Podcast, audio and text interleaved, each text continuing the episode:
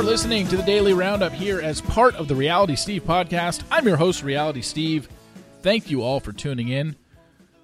Got a good show for you today. We're going to recap a little bit of what happened last night on the episode, preview a little bit of what's coming tonight on part two of the overnight dates, and got some information in regards to The Bachelor and some Nate news, believe it or not and uh, some other things that I'm going to get to as well. But we'll get to those momentarily.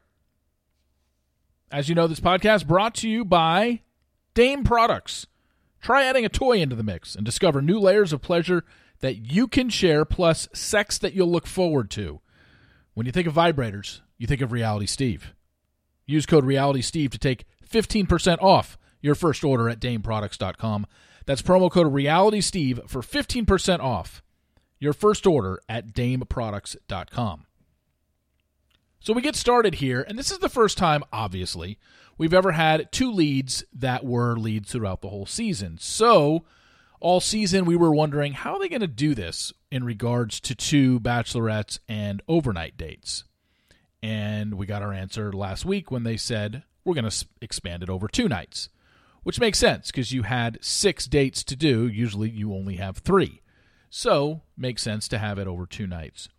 And just kind of the way they did it was a little bit weird because you started with Gabby and Erich, and then you had back to back Rachel overnights, and then you went back to Gabby with Johnny, and then you had the ending where Erich wanted to talk to Gabby, which I'll give my thoughts on that in a little bit. But when you started out with Gabby and Erich, and it's it's really interesting, and I and I and I noticed this because we saw it. I think it was last season, right, with Bachelor in Paradise when Tia came back. And remember when Tia was going out on her dates with Blake Moynes and she just kept talking about the physical connection with him and basically kept making references to her vagina. And she say Blake Moynes made her vagina dance and stuff like that. It's just funny in on this show because it's like they'll allow that to be said anytime on Paradise. Because, you know, Paradise a little more lighthearted and whatnot. But it's just it's just funny because when Gabby is on her overnight date with Erich, and clearly they have a connection, and clearly she's way into him and he's way into her you know, what did Gabby say on that date? These are the two these are two quotes that she said when I believe it was right before the date card was read, the overnight date card, the fantasy suite card written by Jesse, well, written by an intern claiming to be Jesse. And we're hearing either a voiceover or maybe we even saw her in an ITM. But Gabby says, I want to shed every last wall. And I want to give both of us a chance to really feel each other's love. You know, essentially, she's saying, and look, pardon my French here, but essentially, she's saying, I can't wait to fuck this guy. Like, I haven't gotten laid in a month. And she's saying that clearly. But she's obviously not going to say that on network television but she can't even make a reference to. It's like, why can Tia say Blake Moynes is going to make her vagina dance on Paradise? And Gabby has to speak in these, like, romance novel lines. I want to shed every last wall. I want to give both of us a chance to really feel each other's love. Just say you want to grab his dick. Like, Mean, really, they want to tear each other's clothes off. That's what those two sentences mean. But why she can't say it? Because this is the more quote unquote serious show. And look, Gabby has no filter anyway. I mean, this is what people love about Gabby is that she really has no filter. She'll say anything. But when she speaks in those terms on the overnight date with the first time you get to be intimate with someone on this show. I, I don't know. I just that doesn't sound like Gabby. I really wish we could get unfiltered Gab. It's not her fault. It's clearly the show's. But I just find it I just find it ironic and I find it kind of funny that on Paradise, which is the summer silly show, you can get away with stuff and say things like he makes my vagina dance. Whereas Gabby is throwing out romance novel quotes. I just always found that interesting. And on Erich and Gabby's date, Erich told her again he's falling in love with her. And I just, these two are clearly, I mean, Erich's made his feelings known, and then we'll get to what he does at the end of the episode, but he made his feelings known. And Gabby was about as receptive as you can to be to it. She was excited, and why wouldn't she be? But I just think it's really, really bizarre how strong this connection is versus what we saw at the end of the episode, which I'll get to. One thing to point out during a commercial break, you know, they've been running the Jesse Palmer voiceovers for applying for the Bachelor and Bachelorette and stuff like that. Did you hear last night's? This had to be a first. I don't think we've heard this one. Friends with benefits who work in the comic book store. Basically, are you tired of the friends with benefits who works in the comic book store? I mean, I, they've said some weird ones this season. That's probably the weirdest one. The friends with benefits thing, no, because that was actually a storyline on Clayton's season when they had Cassidy on. But works in the comic book store. Is that even still a thing? They still have comic book stores? I guess they do. But it just seems really weird that that's what they chose for their commercial last night. Now, the other thing that Gabby said in her overnight with Erich was that she wants to tell him she loves him. And she was even telling him, just be patient with me because she definitely can see it being him, but she wants to save it for the right moment with him. So, again, the buildup here is kind of through the roof. The Aven and Rachel date was interesting because they focused so much on Tino.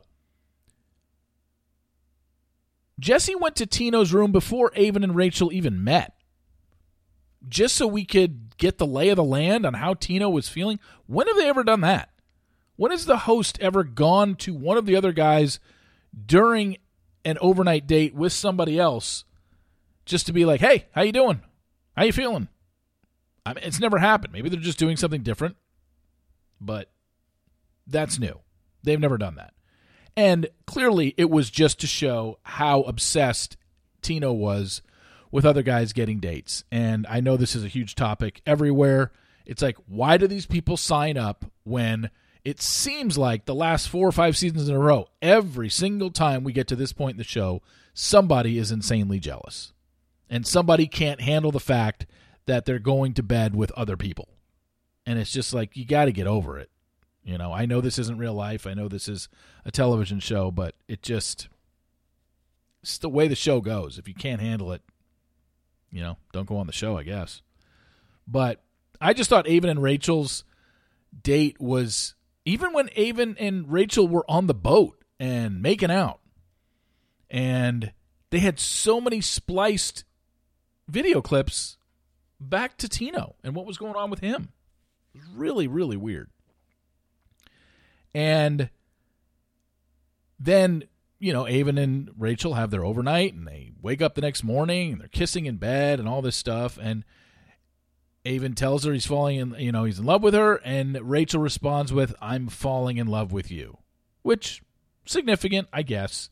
However, when you get to the next date, they go immediately from Rachel's overnight date with Aven into her overnight date with Tino. And obviously, the parents were brought up, and she brings up her problems with what his parents said and stuff like that. And, you know, Tino guessed and could sense that she was a little bit nervous, and they talked about it over dinner. And then it was all basically over with once Tino just said, Look, I don't care. I don't care what they said. I want you. You're all who I want. I don't want to be with anybody else. You're the one that I want to be with. I'm falling in love with you. I am in love with you. And Rachel told him, I love you. I'm in love with Tino. I'm in love with you. Versus what she said to Aven, which was, I'm falling in love with you. And yes, we do know the difference. So I'd say that was a major, major clue for anybody who is unspoiled. Like, she told Tino to his face, I'm in love with you. Didn't say that to Aven. And then we end the episode with what happened with um well, sorry, Gabby. Then we go to Gabby's date with Johnny, which was very short. And the funniest thing that happened, everybody pointed it out on social media last night. Literally during a commercial break on Gabby's date with Johnny, they showed Johnny during a commercial in Bachelor in Paradise. So it was like, yeah, okay, we kind of know what's going to happen here. And they get back, and Johnny's not ready, which is interesting that Johnny told Gabby, hey, I in two weeks, I, I, I can't, I don't think I can get there. But he gets engaged after three weeks on Paradise. Now, granted, I've said this all the time Paradise, you get to spend way more time with your partner than you do on The Bachelor and The Bachelorette. It's just a fact. You know, you can talk to them every single day, all day. You can sleep with them every single night. You can have as much sex as you want. So he definitely, it's still quick. It's still only three weeks of filming. He only knew Victoria Fuller for three weeks, but he definitely got to spend more time. It's just, I already know what the consensus is going to be on the people that say, I can't believe he told Gabby he wasn't going to be ready, and then he got married, and then he got engaged in three weeks on Paradise. Yes, he did spend more time, but it's still very, very quick. And then obviously we ended the episode with Erich leaving a note for Gabby saying, meet him at the bridge. And I, I'm sorry, this conversation seemed so producer driven to me. And it was a way to show that there was some, that there was something, it was almost too perfect the way their overnight date went, Gabby and Erich, that they had to show the audience that there was something to bring it down, something to bring it back to earth because it was almost too obvious about Gabby and Erich. And they wanted they and they obviously left the episode last night on a cliffhanger, and the cliffhanger being, oh my gosh, did Erich just blow it for himself with Gabby uh, for bringing up, you know, he's just having a hard time with her possibly being on another date, and I I just thought that was so producer driven. I I think that there was it was almost like they told they kind of convinced Erich he needed to do that to reassure her. But then when it backfired on him, he probably realized, oh shit. But, you know, doesn't change anything. I mean, Johnny's gone, and Jason, as we've seen in the previews numerous times, just keeps telling everybody, I'm not there yet. Are you in love with her? Uh, you know, I love our connection. it's like, oh, Jeez, it's just a matter of the details about how this thing ends, but nothing has changed since what I reported. A couple of things I want to uh, talk about here. Um, I mentioned that The Bachelor is. I mentioned yesterday The Bachelor is going to be filming after this season is done airing, which is Tuesday the 20th. So my guess is The Bachelor starts filming that weekend, 23rd or 24th, Friday or Saturday night. Uh, it's the way it's always been. They've always done it after the season has aired, but usually it's Paradise that's ending around this time of the year because The Bachelorette ends usually end of July, beginning of August, and then Paradise goes from August to mid September. Paradise ends and they go straight into Bachelor filming. Well, as we know, this season got pushed back to July 11th. It's not ending until September 20th, and then we go into Paradise. So I have no new news in regards to who the Bachelor is going to be. I have no idea who they're even talking to. But I can say this um, contestants are starting to roll in. I've got a few. I don't release contestants early anymore for um, privacy reasons and for just since the show started releasing the full cast three or four days before filming began. I haven't really gone out of my way to get as many names as possible. If I have a few, then I probably will do it that uh, maybe the Wednesday the 21st because all those women will be quarantined. Well, not quarantined, but they'll already be sequestered in an LA hotel getting ready to film in a few days. So usually I'll release what I have on probably Wednesday the 21st, as filming will begin that week. But we're probably going to be getting the women that day, if not that morning, the, the morning of the 21st, maybe the 22nd, something like that. But they've been doing that the last, what, six or eight seasons where we get the full cast or the potential cast listed on the Facebook pages of The Bachelor and The Bachelorette. So by then, I'll probably have a little bit more. I've got two or three right now that I'm pretty sure are on it. And, um, you know, it's not a ton. The thing is, like, I have, by the time September 21st rolls around, I might have, you know, five, six, seven, maybe eight. But when I know 35 are going to be released that day, it's like, okay. I mean, I'll have their, I ha- I'll have their bios ready to go.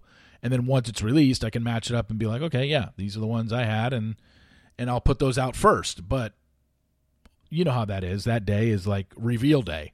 Once the Facebook page releases all of them. It's just their first name and their last initial, their city and their age. And so it's my job to go find their all their last names and their Instagram accounts. And I've done it every season since they started doing this. You have their full cast by the end of that day, if not first thing the next morning. So plan on doing the same.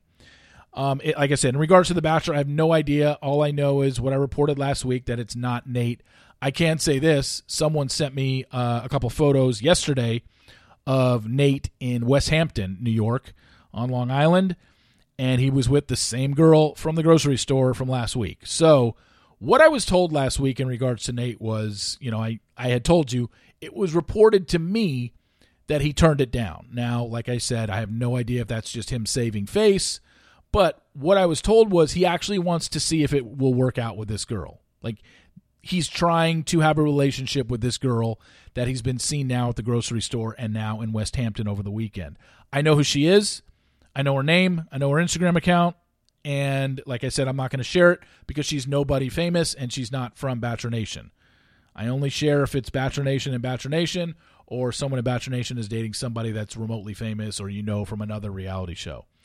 This girl is neither and doesn't have a ton of followers just a girl that he's dating. And apparently he wants to see if it works with her. And maybe that's the reason, maybe that is the honest to God reason why he quote unquote, you know, turned down the Bachelor gig, but it's not going to be him. Um, that's two times now that they've been seen together. And he was in New York with her. It's not even in Chicago. So he was in New York with her this past weekend. So, um, will I release the picture? No. But I asked the person who took the picture if they gave it to anybody else, they said they did, so it might pop up somewhere else. I don't I don't know if another site is going to run with it, but yeah, that's where we're at with that. Now, I want to end this with uh, some talk about Big Brother, and this is spoiler related. So, if you don't want to know any spoilers for Big Brother, which is basically a veto competition, then turn, you know, mute or whatever you need to do. I asked the question yesterday because I've only been following Big Brother since season 21. I asked the question yesterday, "Hey, Michael's dominating. Has has anyone ever been this dominant in vetoes and head of households?" And the answer has been well, I didn't know what the answer was, but it seemed like Michael's won a lot and I had lost track. He has won 8. He's won 3 head of households and five vetoes. Well, I can report now, for those that don't follow the spoilers, he won the veto again. He has he now has nine wins, and he's officially broken the single season veto record with now his sixth veto win. And he's also the first person to tie Janelle's long-standing competition record at nine wins in a single season. So he's got three HOHs and six vetoes. He's got nine wins. The only other person to do that in the history of the show was Janelle. And this came from Taryn Armstrong's uh, Twitter account that I'm reading it. Um, so if he doesn't get evicted at the double eviction next Thursday, my guess is he'll win at least one HOH or one veto the rest of the season. So assuming he does, he's going to have the record for the biggest. He's the biggest beast in the history of the show when it comes to uh, competitions. He's dominant, and I had no idea. Also, um, he's done this in only 15 competitions. He's nine. Uh, um, he's nine for 14 right now, or 15th. The 15th competition that he competes in will be on Thursday, the HOH on Thursday. So he's nine for 14 right now, and apparently Janelle had nine wins in 14 chances and lost her 15th competition. So, I mean, this is unheard of. This this is something we've never seen in Big Brother history, or we've only seen it with Janelle. And so, I knew Michael was dominant. I had no idea it was this dominant. So, props to him for absolutely killing it this season. And if he doesn't, uh, you know, if he gets a HO, well, he's not going to be in the HOH on Thursday because he's the current HOH. So he will compete in the veto competition next week. If he doesn't win it, he's probably going home. But if he wins it, he now has 10 wins, which will be the most in anybody in Big Brother history. And he'll have seven veto wins. Seven! Like, I, I can't even remember a veto that he was in that he lost. I Obviously, there was one, but how many vetoes has he been in that he lost? One? Maybe two at the most? I don't even know. Anyway, Michael, congratulations to you. You've won Big Brother as long as you keep winning because nobody can touch your resume. Anyway, thank you all for tuning in. I really appreciate it. Um, we're back tomorrow. Uh, as you know, part two of the overnight dates happens tonight. And then we're back tomorrow. Get your reader emails in email me at steve at reality steve today. Get your reader emails in for tomorrow's column. And then, yeah, we will have your first, uh, we'll have another daily roundup up tomorrow. So thank you all for tuning in. I really appreciate it. And we will talk to you tomorrow. See you.